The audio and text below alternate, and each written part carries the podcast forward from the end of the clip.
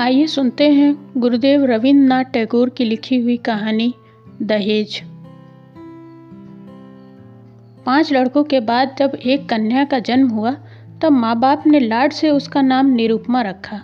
इसके पहले इस समाज में ऐसा शौकीन नाम कभी किसी ने नहीं सुना था। प्रायः देवी देवताओं के नाम ही प्रचलित थे। गणेश, कार्तिकेय, पार्वती इसके उदाहरण हैं। अब निरुपमा के विवाह की बातचीत चल रही है। उसके पिता राम सुंदर मित्र ने बड़ी खोज की, लेकिन मनपसंद वर कैसे भी नहीं मिला। अंत में एक बड़े राय बहादुर के घर के इकलौते लड़के को खोज निकाला। उक्त राय बहादुर के पैतृक ज़मीन जायदाद बहुत कम रह गई है, पर घर तो खानदानी ही था ना? वर पक्ष ने दहेज में दस हज़ार की रकम और अनेक प्रकार की दान सामग्री की मांग की।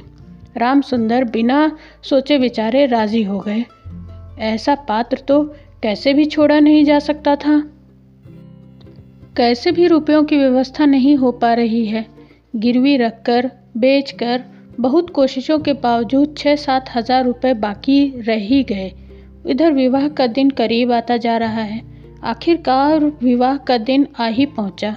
एक आदमी अधिक ब्याज पर बाकी की रुपए उधार देने को तैयार हो गया, लेकिन ऐन मौके पर वह भी गैर हाजिर रहा। विवाह मंडप में भारी हलचल मच गई। राम सुंदर ने हमारे राय बहादुर से हाथ पैर जोड़कर कहा, शुभ काम संपन्न हो जाने दे, मैं रुपए अवश्य ही अदा कर दूँगा। राय बहादुर बोले, रुपए मिले बिना वर को मंडप में नहीं लाया जाएगा। इस दुर्घटना के कारण अंतापुर में रोना धोना मच गया। इस बड़ी विपत्ति का जो मूल कारण है वह विवाह की लाल चेली साड़ी पहने, गहना पहने, माथे पर चंदन चुपड़े चुप बैठी है। भावी ससुर कुल के प्रति उसमें बड़ी भारी भक्ति या अनुराग उत्पन्न हो रहा है, ऐसा नहीं कह सकते। इस बीच एक सुविधा हो गई। सहसा ही वर अपने पितृदेव के प्रति बेअदब हो गया। पिता से कह बैठा, खरीद फरोख्त, मोल भाव की बात मैं नहीं समझता। विवाह करने आया हूँ, विवाह करके ही लौटूँगा।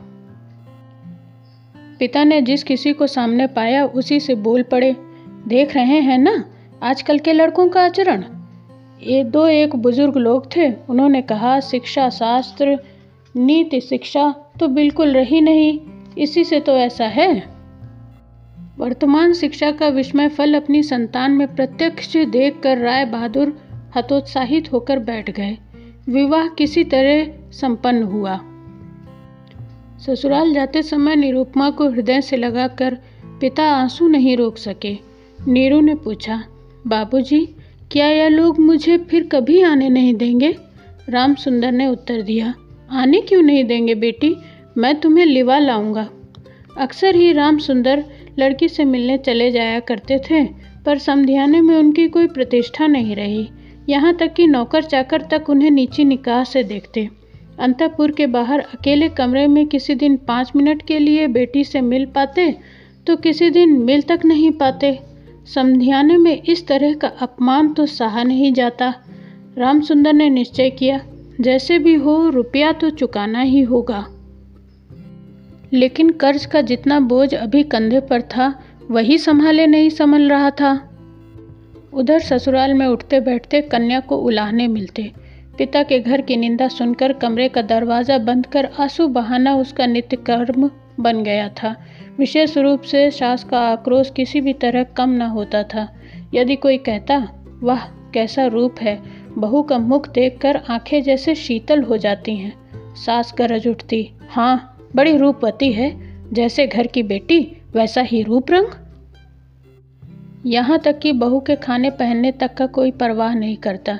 यदि कोई दयालु पड़ोसी किसी प्रकार की कोई कमी बताता तो सास उत्तर देती, इतना ही बहुत है। यानी कि बाप ने पूरे दाम दिए होते तो बेटी की भी पूरी साथ संभार होती। कभी ऐसा भाव प्रदर्शित करते जैसे बहू, इस घर में कोई अधिकार नहीं, वह धोखा देकर घुस आई है। शायद कन्या के अनादर अपमान की ये सारी बातें कानो कान अंत में राम सुंदर तक जा पहुँची होंगी। तभी वो घर बेचने का प्रयत्न करने लगे। लेकिन लड़कों को बेघर भार का करने जा रहे हैं, यह बात उनसे छिपाई रखी। उन्होंने निश्चय किया कि घर बेचकर फिर उसी घर को किराए पर ले लेंगे। ऐसे कौशल से चलेंगे कि उनके मरते दम तक यह बात लड़के नहीं जान पाएँगे। लेकिन लड़के जान गए। सब आकर रोने चिल्लाने लगे। खासकर बड़े तीन शादीशुदा लड़के। जिनमें से किसी किसी के संतान भी थी। उनकी असहमति बड़ी महत्वपूर्ण थी। घर की बिक्री स्थगित रही। तब राम सुंदर इधर उधर से भारी ब्याज पर थोड़े थोड़े रुपए उधार लेने लगे।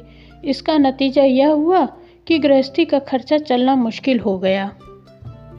नीरू पिता का मुख देखकर सब कुछ समझ गई। वृद्ध के से पके केश, सूखा चेहरा और सदा संकुचित भाव में दैन्य और दुश्चिंता प्रकट हो आई। कन्या के आगे जब पिता अपराधी है, तब वह अपराध अनुपात क्या छिपा सकता है? जब समझाने की अनुमति से क्षण भर के लिए कन्या से साक्षात्कार होता, तब पिता की छाती कैसी फटी रही होती, यह उनकी हँसी देखकर ही अनुमान हो जाता है। नीरू उस व्यथित पितृ हृदय को सांत्वना देने के लिए कुछ दिन के लिए मायके जाने को अत्यंत अधीर हो उठी। वह पिता का म्लान मुख देखकर अब दूर नहीं रह सकती थी। एक दिन राम सुंदर से बोली, बाबूजी, मुझे एक बार घर ले चलो। राम सुंदर ने कहा अच्छा किंतु उनका कोई ज़ोर नहीं। अपनी पुत्री पर पिता का जो स्वाभाविक अधिकार होता है, वह जैसे दहेज के रुपयों के बदले गिरवी रख दिया गया हो।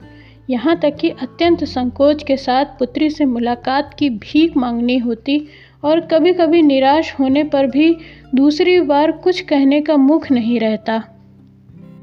किंतु पुत्री के स्वयं मायके आना चाहने पर पिता ने उसे न लाकर कैसे रह सकता है?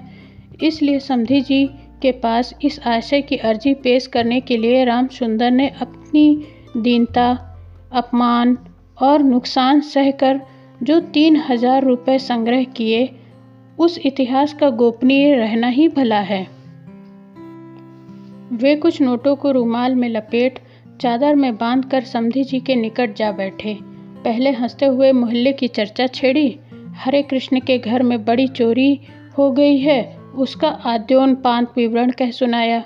नवीन माधव और राधा माधव दोनों भाइयों की तुलना करते हुए राघव माधव की विद्या बुद्धि स्वभाव की प्रशंसा और नवीन माधव की निंदा। शहर में एक नए रोग का आगमन हुआ। उस विषय में अनेक अजीबो गरीब आलोचनाएँ की। अंत में हुक्का ज़मीन पर रखते हुए बातों ही बातों में बोले अरे हाँ समझी जी, दरअसल वे रुपए तो बाकी ही रह गए। रोज ही सोचता हूँ, आते हुए कुछ साथ लेता आऊँ, लेकिन समय पर ध्यान नहीं रहता। अरे भाई, बूढ़ा जो हो गया हूँ, ऐसे ही एक लंबी भूमिका बांधते हुए अस्थि पंजर की तीन अस्थियों के समान तीन नोटों को अत्यंत सहज भाव से, अत्यंत लापरवाही से बाहर निकाला। लेकिन केवल तीन हज़ार के नोटों को देखकर राय बहादुर ने ठहाका लगाया। बोले, रहने दीजिए समझी जी, इसकी मुझे ज़रूरत नहीं। एक प्रचलित देसी कहावत का उल्लेख करते हुए बोले, छोटी सी बात के लिए वे हाथों को बदबूदार नहीं करना चाहते।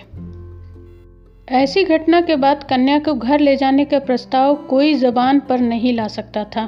केवल राम सुंदर ही थे जिन्होंने सोचा यह सब रिश्तेदारी का संकोच अब मुझे शोभा नहीं देता। मरमाहत हो काफ़ी देर चुप रहने के बाद अंत, अंत में मृदु स्वर में बात चलाई। राय बहादुर ने बिना कोई कारण जताते हुए कहा यह अभी नहीं होगा। और यह कहते हुए वे काम के बहाने उठकर चले गए।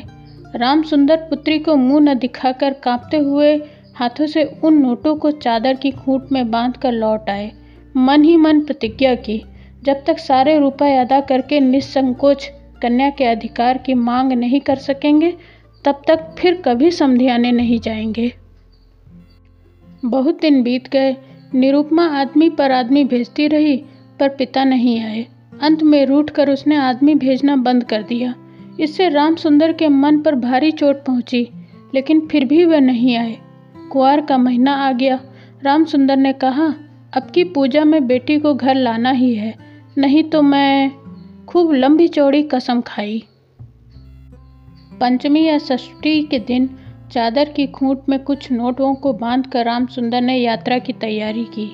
एक पाँच साल के पोते ने आकर पूछा, दादाजी, क्या मेरे लिए गाड़ी खरीदने जा रहे हो? ठेला गाड़ी चढ़कर हवा खाने का बहुत दिनों का उसे शौक है, पर किसी भी तरह उसे पूरा करने का कोई उपाय नहीं सूझता छह वर्ष की पोती रोती हुई आकर कहती है, पूजा के अवसर पर निमंत्रण में पहनकर जाने के लिए उसके पास एक भी अच्छा कपड़ा नहीं है राम सुंदर यह सब जानते थे और तंबाकू पीते पीते बूढ़े ने इस विषय में काफ़ी सोचा। जब राय बहादुर के घर पूजा का निमंत्रण आएगा, तब उनकी बहुओं को अत्यंत मामूली गहनों के साथ अनुग्रह पात्र दीन के समान वहाँ जाना होगा। इन सब बातों को सोचकर उन्होंने बड़ी गहरी सांस भरी, लेकिन इससे उनके भाग्य की वार्धक्य रेखा के अधिक गहरे अंकित होने के सिवाय और कोई फल नहीं हुआ। दैन्य पीड़ित घर की क्रंदन ध्वनि को कानों में भरकर वृद्ध ने अपने समधी के घर में प्रवेश किया। सुना राय बहादुर घर में नहीं है, कुछ देर प्रतीक्षा करनी होगी। मन में उच्छ्वास को न संभाल पा राम सुंदर ने कन्या से मुलाकात की। आनंदातिरेक से दोनों नेत्रों में आँसू बह चले। पिता भी रो रहे हैं, कन्या भी रो रही है। दोनों में से कोई भी बोल नहीं पा रहा है। ऐसे ही कुछ समय बीत गया। फिर राम सुंदर ने कहा, बेटी, अब की तुझे ले जाऊँगा। अब कोई रुकावट नहीं है। इसी समय राम सुंदर के बड़े लड़के हरमोहन ने अपने दोनों छोटे बच्चों के साथ सहसा कमरे में प्रवेश किया। वे पिता से बोले, बाबूजी तो फिर आपने हम लोगों को रास्ते पर बिठा दिया? राम सुंदर ने अचानक आग निमूर्ति हो कहा, तुम लोगों के लिए क्या मैं नरक में जाऊँ? तुम लोग मुझे मेरे सत्य की रक्षा नहीं करने दोगे? राम सुंदर घर बेच बैठे हैं। लड़के कैसे भी कुछ न जान पाए। इसके लिए अनेक उपाय किए, फिर भी न जान पाए। जानकर उनके प्रति अचानक रुष्ट और असंतुष्ट हो उठे।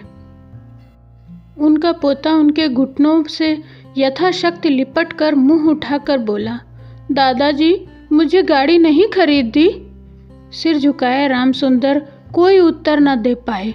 नीरू के पास जाकर बोला, बुआ, मुझे एक गाड़ी खरीद दोगी? निरुपमा सारा मामला समझ गई। बोली, बाबूजी, यदि तुमने अब एक पैसा भी मेरे ससुर को दिया तो अपनी कन्या का मुख कभी नहीं देख पाओगी। यह मैं तुम्हारी देह छूकर कसम खाती हूँ। राम सुंदर ने कहा, राम राम, ऐसी बात नहीं कहते। फिर ये रुपए यदि मैं न दे पाऊँ तो तुम्हारे पिता का अपमान और तुम्हारा भी? नीरू बोली, रुपया देना ही अपमान है। तुम्हारी कन्या का कोई सम्मान नहीं? क्या मैं केवल रुपए की थैली भर हूँ? जब तक रुपए हैं, तब तक मेरा दाम है। नहीं, बाबूजी, ये रुपए देकर तुम मेरा अपमान मत करो। इसके अलावा मेरे पति तो यह रुपए नहीं चाहते। राम सुंदर ने कहा, बेटी, तब यह तुम्हें जाने नहीं देंगे। निरुपमा बोली, ना जाने दे? तो क्या कर सकते हैं, बोलो।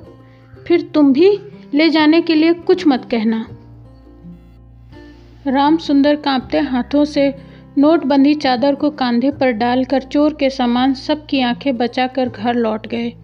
राम सुंदर रुपए लाए थे और बेटी की मनाही के कारण वे रुपए दिए बिना ही लौट गए। यह बात छिपी न रही। द्वार पर कान लगा कौतूहल स्वभाव वाली दासी ने नीरू की सास से यह बात कह सुनाई। सुनते ही उनके क्रोध की सीमा न रही। निरुपमा के लिए उसकी ससुराल में अब कांटों की सेज बन गई थी। इधर उसके पति विवाह के थोड़े दिनों बाद ही डिप्टी मजिस्ट्रेट होकर किसी दूर शहर में चले गए। कहीं संग दोस्त से नीरू को कुशिक्षा न मिले, इसी बहाने अब मायके के रिश्तेदारों से मुलाकात की बिल्कुल मनाही हो गई थी। इसी समय नीरू अत्यंत कठिन रोग से पीड़ित हो गई, पर इसके लिए उसकी सास को पूरी तरह दोषी नहीं ठहराया जा सकता। अपने शरीर के प्रति वह अत्यंत लापरवाही बरत रही थी। कार्तिक महीने में ओस में रात भर सिरहाने का द्वार खुला रखती, जाड़े के दिनों में देह पर कपड़ा नहीं रखती, खाने पीने में कोई नियम नहीं मानती। दासियाँ जब अक्सर भोजन लाना भूल जाती, तब एक बार भी मुँह खोलकर उन्हें स्मरण नहीं दिलाती। लेकिन इस प्रकार का भाव भी सास को सह्य नहीं था। यदि भोजन के प्रति बहू की किसी प्रकार की लापरवाही देखती तो सास कह उठती, नवाब के घर की बेटी है ना? गरीब के घर का अन्न इसके मुँह में रुचता नहीं। कभी कहती, एक बार देखो तो कैसी बुरी शक्ल बना रखी है। दिन ब दिन जैसे जली सूखी लकड़ी सी हुई जा रही है। रोग जब गंभीर हो गया तो सास बोली, ये सब इसके नखरे हैं। आखिर एक दिन नीरू ने अत्यंत विनयपूर्वक होकर सास से बोला माँ, मैं एक बार अपने बाबूजी और भाइयों को देखूँगी। सास बोली, यह सब मायके जाने का बहाना है। कहने का कोई विश्वास नहीं करेगा। जिस दिन संध्या के समय नीरू की सांस उखड़ने लगी, उसी दिन पहली बार डॉक्टर ने उसे देखा था और उस दिन ही डॉक्टर के देखने का अंत भी हो गया।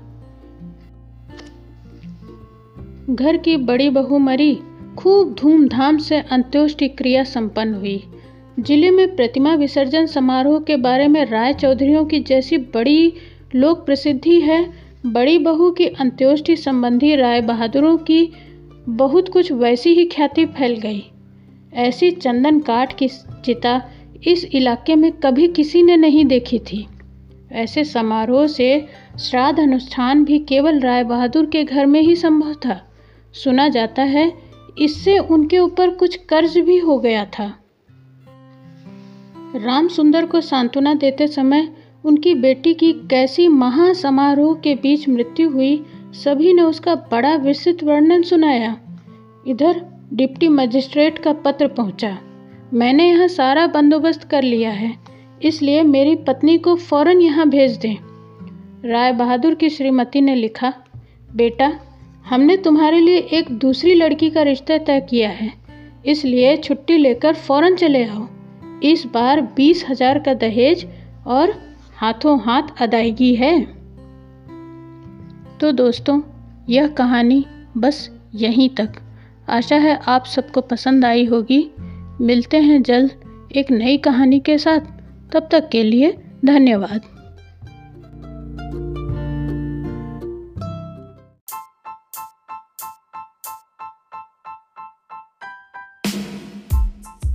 Hello friends welcome to my podcast world of talks and stories with Sangeeta में। तो दोस्तों, अगर आपको मेरी आज की कहानी पसंद आती है तो मुझे फॉलो करें और मेरी कहानी को अपने फ्रेंड्स के साथ शेयर ज़रूर करें। जब नमक का नया विभाग बना और ईश्वर प्रदत्त वस्तु के व्यवहार करने का निषेध हो गया तो लोग चोरी छिपे इसका व्यापार करने लगे। अनेक प्रकार के छल प्रपंचों का सूत्रपात हुआ। कोई घूस से काम निकालता था, कोई चलाकी से। अधिकारियों के पौ बारह थे। पटवारी गिरी और सर्व सम्मानित पद छोड़ छोड़ कर लोग इस विभाग की बरकंदाजी करते थे। दरोगा पद के लिए तो वकीलों का भी जी ललचाता था। यह वह समय था जब अंग्रेज़ी शिक्षा और ईसाई मत को लोग एक ही वस्तु समझते थे। फारसी का प्राबल्य था। प्रेम की कथाएँ और श्रृंगार रस के काव्य पढ़कर फारसी दां लोग सर्वोच्च पदों पर नियुक्त हो जाया करते थे। मुंशी बंसीधर भी जुलेखा की विरह कथा समाप्त करके मजनू और फरहाद के प्रेम वृत्तांत को नल और नील की लड़ाई और अमेरिका के आविष्कार से अधिक महत्व की बातें समझते हुए रोज़गार की खोज में निकले। उनके पिता एक अनुभवी पुरुष थे। समझाने लगे, बेटा, घर की दुर्दशा देख रहे हो? ऋण से दबे हुए हैं। लड़कियाँ हैं, वह घास फूस की तरह बढ़ती चली जाती हैं। मैं कगारे पर कब वृक्ष हो रहा हूँ? ना मालूम कब गिर पड़ूँ। अब तुम ही घर के मालिक मुख्तार हो। नौकरी में उहदे की ओर ध्यान मत देना। यह तो पीर बाबा का मज़ार है। चढ़ावे पर और चादर पर नज़र रखनी चाहिए। ऐसा काम ढूंढना जहाँ कुछ ऊपरी आय हो। मासिक वेतन तो पूर्णमासी का चाँद है, जो एक दिन दिखाई देता है। और घटते घटते लुप्त हो जाता है। ऊपरी आय बहता हुआ स्रोत है, जिससे सदैव प्यास बुझती है। वेतन मनुष्य देता है, इसी से उसमें वृद्धि होती है। ऊपरी आमदनी ईश्वर देता है, इसी से उसकी बरकत होती है। तुम स्वयं विद्वान हो, तुम्हें क्या समझाऊँ? इस विषय में विवेक की बड़ी आवश्यकता है। मनुष्य को देखो, उसकी आवश्यकता को देखो और अवसर देखो। उसके उपरांत जो उचित समझो करो। गरज वाले आदमी के साथ कठोरता करने में लाभ ही लाभ है, लेकिन बेगरज को दांव पर पाना ज़रा कठिन है। इन बातों को निगाह में बाँध लो, यह मेरी जन्म भर की कमाई है। इस उपदेश के बाद पिताजी ने आशीर्वाद दिया। बंसीधर आज्ञाकारी पुत्र थे। ये बातें ध्यान से सुनी और तब घर से चल खड़े हुए। इस वृत्तित संसार में उनके लिए धैर्य अपना मित्र, बुद्धि अपनी पथ प्रदर्शक और आत्मवलंबन ही अपना सहायक था। लेकिन अच्छे शकुन से चले थे, जाते ही जाते नमक विभाग के दरोगा पद पर प्रतिष्ठित हो गए। वेतन अच्छा ऊपरी आय का तो ठिकाना ही न था। वृद्ध मुंशी जी को सुख संवाद मिला तो फूले न समाये, महाजन कुछ नरम पड़े। कलवार की आशालता लहर लाई। पड़ोसियों के हृदय में शूल उठने लगे। जाड़े के दिन थे और रात का समय नमक के सिपाही चौकीदार नशे में मस्त थे। मुंशी बंशीधर को यहाँ आए अभी छः महीने से अधिक न हुए थे, लेकिन इस थोड़े समय में ही उन्होंने अपनी कार्यकुशलता और उत्तम आचार से अफसरों को मोहित कर लिया था। अफसर लोग उन पर बहुत विश्वास करने लगे। नमक के दफ्तर से एक मील पूर्व की ओर जमुना बहती थी। उस पर नावों का एक पुल बना हुआ था। दरोगा जी किवाड़ बंद किए मीठी नींद से सो रहे थे। अचानक आँख खुली तो नदी के प्रवाह की जगह गाड़ियों की गड़गड़ाहट तथा मल्लाहों का कोलाहल सुनाई दिया। उठ बैठे। इतनी रात गए गाड़ियाँ क्यों नदी के पार जाती हैं? अवश्य कुछ न कुछ गोलमाल है। तर्क ने भ्रम को पुष्ट किया। वर्दी पहनी, तमंचा जेब में रखा और बात की बात में घोड़ा बढ़ाए हुए पुल पर आ पहुँचे। गाड़ियों की एक लंबी कतार पुल के पार जाती देखी। डांट कर पूछा, किसकी गाड़ियाँ हैं? थोड़ी देर तक सन्नाटा रहा। आदमियों में कुछ कानाफूसी हुई, तब आगे वाले ने कहा, पंडित अलोपी दीन की। कौन पंडित अलोपी दीन? दातागंज के। मुंशी वंशीधर चौके। पंडित अलोपी दीन इस इलाके के सबसे प्रतिष्ठित जमींदार थे। लाखों रुपयों का लेन देन करते थे। इधर छोटे से बड़े कौन ऐसे थे जो उनके ऋणी ना हो? व्यापार भी लंबा चौड़ा था। बड़े चलते पुरजे आदमी थे। अंग्रेज़ अफसर इनके इलाके में शिकार खेलने आते और इनके मेहमान होते। बारहों मास सदा व्रत चलता रहता। मुंशी जी ने पूछा, गाड़ियाँ कहाँ जाएँगी? उत्तर मिला, कानपुर। लेकिन इस प्रश्न पर कि इसमें क्या है, सन्नाटा छा गया। दरोगा साहब का संदेह और भी बढ़ा।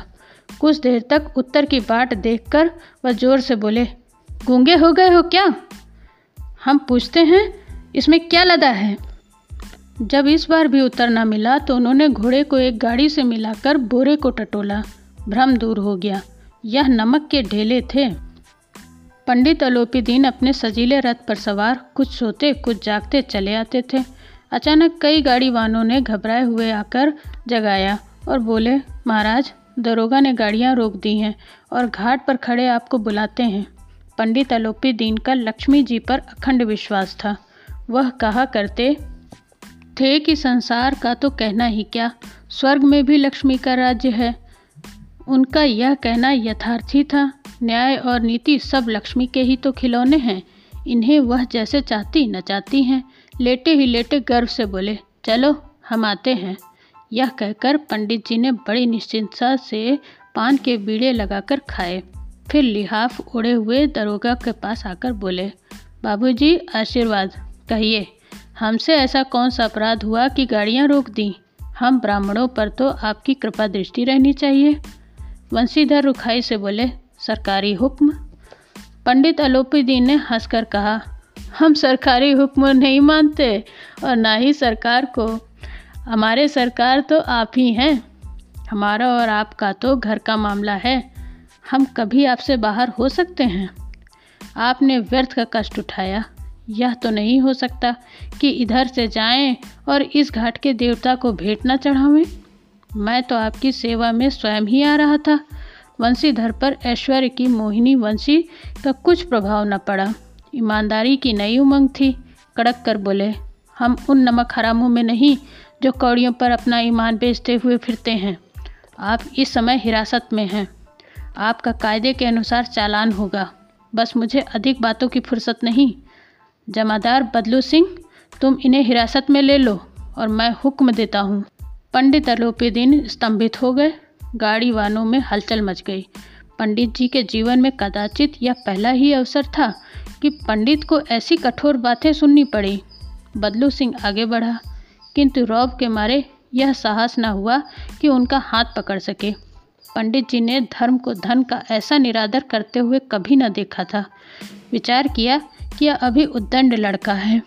मोह माया के जाल में अभी नहीं पड़ा। अल्हड़ है, झिझकता है। बहुत दीन भाव से बोले, बाबू साहब, ऐसा न कीजिए, हम मिट जाएँगे। इज़्ज़त धूल में मिल जाएगी। हमारा अपमान करने से आपके हाथ क्या आएगा? हम किसी तरह आपसे बाहर थोड़े ही हैं। वंशीधर ने कठोर स्वर में कहा, हम ऐसी बातें नहीं सुनना चाहते। अलोपी दीन ने जिस सहारे को चट्टान समझ रखा था, वह पैरों के नीचे खिसकता हुआ सा मालूम हुआ। स्वाभिमान और धन ऐश्वर्य को कड़ी चोट लगी। किंतु अभी तक धन की सांख्यिक शक्ति का पूरा भरोसा था। अपने मुख्तार से बोले, लाला जी, एक हज़ार के नोट बाबू साहब को भेंट करो। आप इस समय भूखे सिंह हो रहे हैं। वंशीधर ने गर्म होकर कहा, एक हज़ार नहीं, एक लाख भी मुझे सच्चे मार्ग से नहीं हटा सकते। धर्म की इस बुद्धिहीन दृढ़ता और देव दुर्लभ त्याग पर मन बहुत झुंझलाया। अब दोनों शक्तियों में संग्राम होने लगा। धन ने उछल उछल कर आक्रमण करने शुरू किए। एक से पाँच पाँच से दस दस से पंद्रह और पंद्रह से बीस हज़ार तक नौबत पहुँची। किंतु धर्म अलौकिक वीरता के साथ इस बहुसंख्यक सेना के सम्मुख अकेला पर्वत की भांति अटल अविचलित खड़ा था। अलोपी दिन निराश होकर बोले, अब इससे अधिक मेरा साहस नहीं। आगे आपको अधिकार है। बंसीधर ने अपने जमादार को ललकारा। बदलू सिंह मन में दरोगा जी को गालियाँ देता हुआ पंडित अलोपी दीन की ओर बढ़ा। पंडित जी घबरा कर दो तीन कदम पीछे हट गए। अत्यंत दीनता से बोले, बाबू साहब ईश्वर के लिए मुझ पर दया कीजिए। मैं पच्चीस हज़ार पर निपटारा करने को तैयार हूँ। असंभव बात है, तीस हज़ार पर। क्या चालीस हज़ार पर भी नहीं? चालीस हज़ार नहीं, चालीस लाख पर भी संभव नहीं है। बदलू सिंह, उस आदमी को अभी हिरासत में ले लो। अब मैं एक शब्द भी नहीं सुनना चाहता। धर्म ने धन को पैरों तले कुचल डाला। अलुपुद्दीन ने एक हष्ट पुष्ट मनुष्य को हथकड़ियाँ लिए हुए अपनी ओर आते देखा। चारों ओर निराश और कातर दृष्टि से देखने लगे और इसके बाद मूर्छित होकर गिर पड़े। दुनिया सोती थी, पर दुनिया की जीव जागती थी।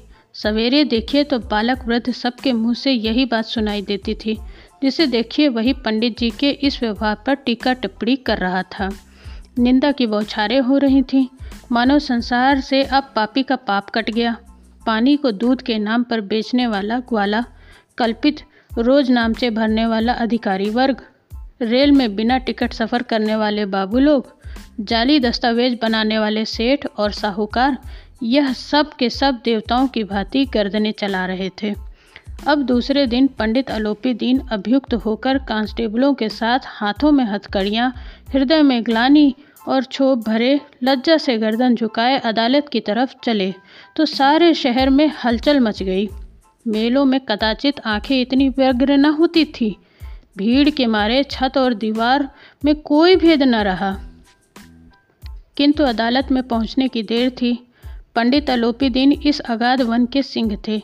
अधिकारी वर्ग उनके भक्त, अमले उनके सेवक, वकील मुख्तार उनके आज्ञापालक और अर्दली, चपरासी तथा चौकीदार तो उनके बिना मोल के गुलाम थे। उन्हें देखते ही लोग चारों तरफ़ से दौड़े। सभी लोग विस्मित हो रहे थे।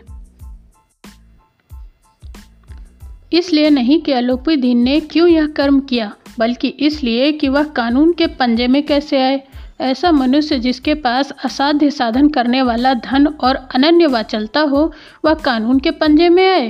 प्रत्येक मनुष्य उनसे सहानुभूति प्रकट करता था। बड़ी तत्परता से इस आक्रमण को रोकने के निमित्त वकीलों की एक सैन्य तैयार की गई। न्याय के मैदान में धर्म और धन में युद्ध ठन गया। वंशीधर चुपचाप खड़े थे। उनके पास सत्य के सिवा न कोई बल था, न स्पष्ट भाषण के अतिरिक्त कोई शस्त्र।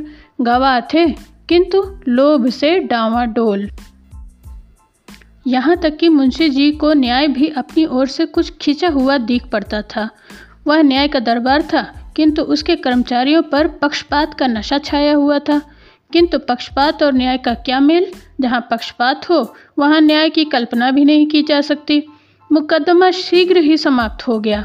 डिप्टी मजिस्ट्रेट ने अपनी तजवीज़ में लिखा, पंडित अलोपी दीन के विरुद्ध दिए गए प्रमाण निर्मूल और भ्रमात्मक हैं। वह एक बड़े भारी आदमी हैं। यह बात कल्पना से बाहर है कि उन्होंने थोड़े लाभ के लिए ऐसा दुस्साहस किया हो।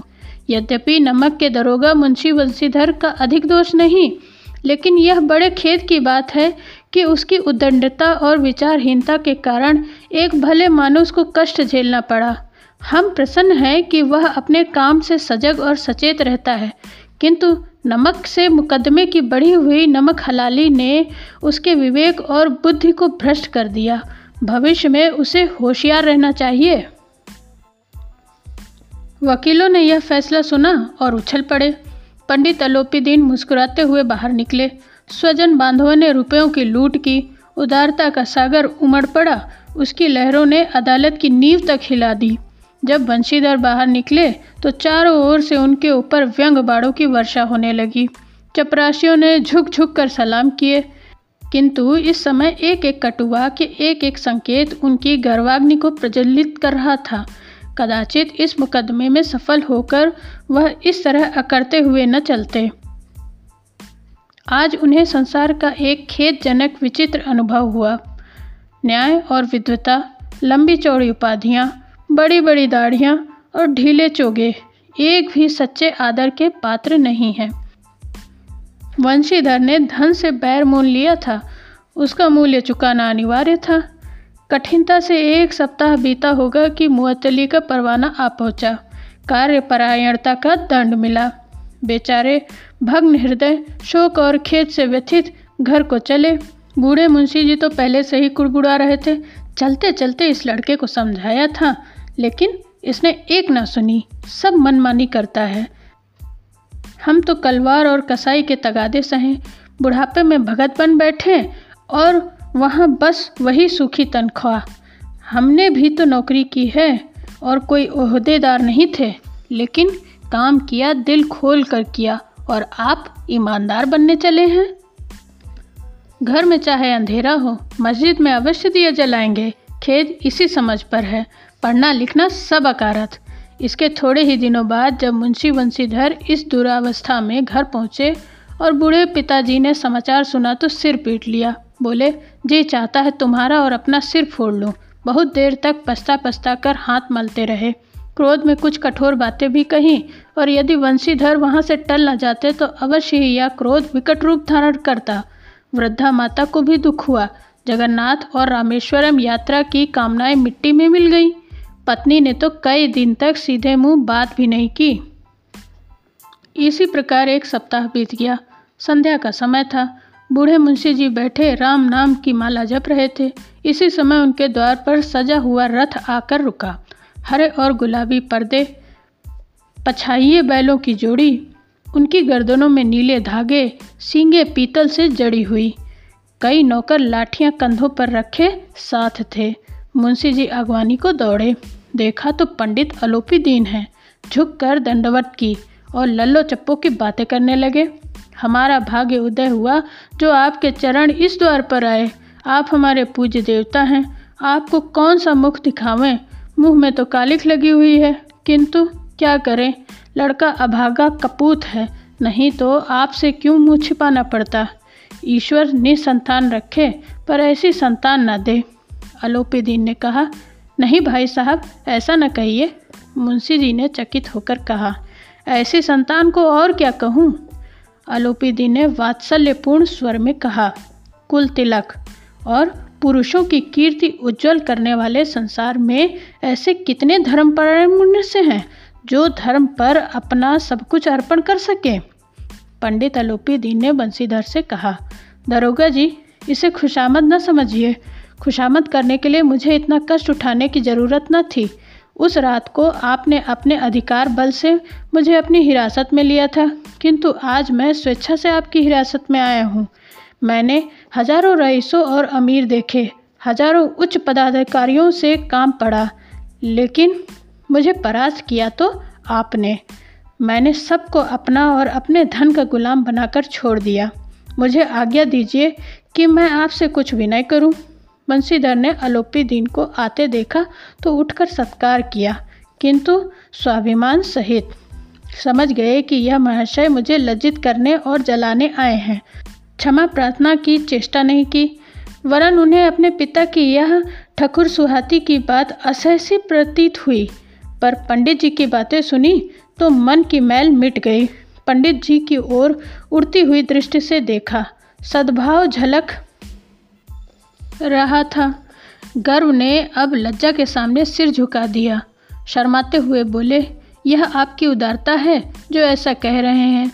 मुझसे जो कुछ अभिनय हुई है, उसे क्षमा कीजिए। मैं धर्म की बेड़ी में जकड़ा हुआ था। नहीं तो वैसे मैं आपका दास हूँ।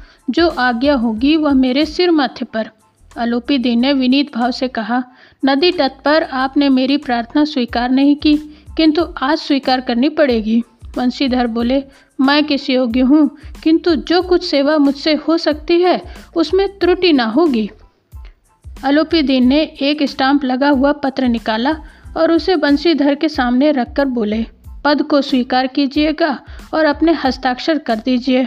मैं ब्राह्मण हूँ, जब तक यह सवाल पूरा न कीजिएगा, द्वार से न हटूँगा। मुंशी बंशीधर ने उस कागज़ को पढ़ा तो कृतज्ञता से आँखों में आँसू भर आए। पंडित अलोपी दीन ने उनको अपनी सारी जायदाद का स्थायी मैनेजर नियत किया था। छः हज़ार वार्षिक वेतन के अतिरिक्त रोज़ाना खर्चा अलग सवारी के लिए घोड़ा, रहने को बंगला, नौकर चाकर मुफ़्त। कंपित स्वर में बोले, पंडित जी, मुझमें इतनी सामर्थ्य कहाँ कि मैं आपकी उदारता की प्रशंसा कर सकूँ? किंतु ऐसे उच्च पद के योग्य नहीं हूँ। अलोपी दिन हंसकर बोले, मुझे इस समय एक अयोग्य मनुष्य की ही ज़रूरत है। वंशीधर ने गंभीर भाव से कहा, यों तो मैं आपका दास हूँ। आप जैसे कीर्तिवान सज्जन पुरुष की सेवा करना मेरे लिए सौभाग्य की बात है। किंतु मुझमें न विद्या है, न बुद्धि, न वह स्वभाव जो इन त्रुटियों की पूर्ति कर देता है। ऐसे महान कार्य के लिए एक बड़े मर्मज्ञ अनुभवी मनुष्य की ज़रूरत है। अलोपी दीन ने कलमदान से कलम निकाली और उसे वंशीधर के हाथ में देकर कहा, न मुझे विद्वता की चाह है, न अनुभव की, न मर्मज्ञता की, न कार्य कुशलता की। इन गुणों के महत्व का परिचय खूब पा चुका हूँ। अब सौभाग्य और सुअवसर ने मुझे वह मोती दे दिया है, जिसके सामने योग्यता और विद्वता की चमक फीकी पड़ जाती है। यह कलम लीजिए, अधिक सोच विचार न कीजिए, दस्तखत कर दीजिए। परमात्मा से यही प्रार्थना है कि वो आपको सदैव वही नदी के किनारे वाला बेमुरवत उद्दंड, कठोर, परंतु धर्मनिष्ठ दरोगा बनाए रखे। वंशीधर की आँखें डबडबाई। हृदय के संकुचित पात्र में इतना एहसान न समझ सका। एक बार फिर पंडित जी की ओर भक्ति और श्रद्धा की दृष्टि से देखा और कांपते हुए हाथों से मैनेजरी के कागज़ पर हस्ताक्षर कर दिए। अलोपी दीन ने प्रफुल्लित होकर उन्हें गले लगा लिया। तो यह कहानी बस यहीं तक। मुझे उम्मीद है आपको पसंद आई होगी। अगर मेरी कहानी पसंद आई है तो दूसरों के साथ शेयर करें। मेरे चैनल को सब्सक्राइब करें। मिलते हैं जल्द एक नई कहानी के साथ। तब तक के लिए धन्यवाद।